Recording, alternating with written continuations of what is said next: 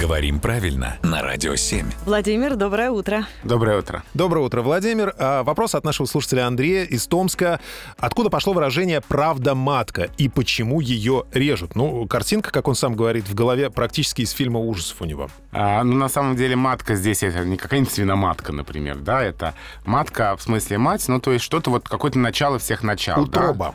А, что-то изначально верное, правдивое, истинное. Вот такой тут смысл. А, можно Да, можно, резать, да, да, можно, точно. буду резать, буду бить, да. Но тем не менее, почему вот именно такие действия? Ну вот а, в русском языке много таких выражений, где речь, какие-то правдивые слова, а, может быть, не очень приятные для кого-то, ассоциируются с оружием, обычно там, холодным, да? Возможно, это потому, что еще и резкие выражения да, какие-то. Да, то есть резать, как вот говорить, прямо, открыто, не заботясь о чьих-то чувствах, последствиях.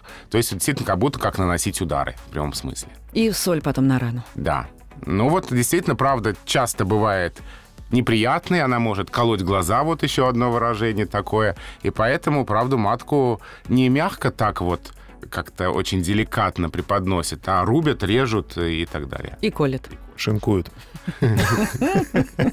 Спасибо, Владимир. Спасибо.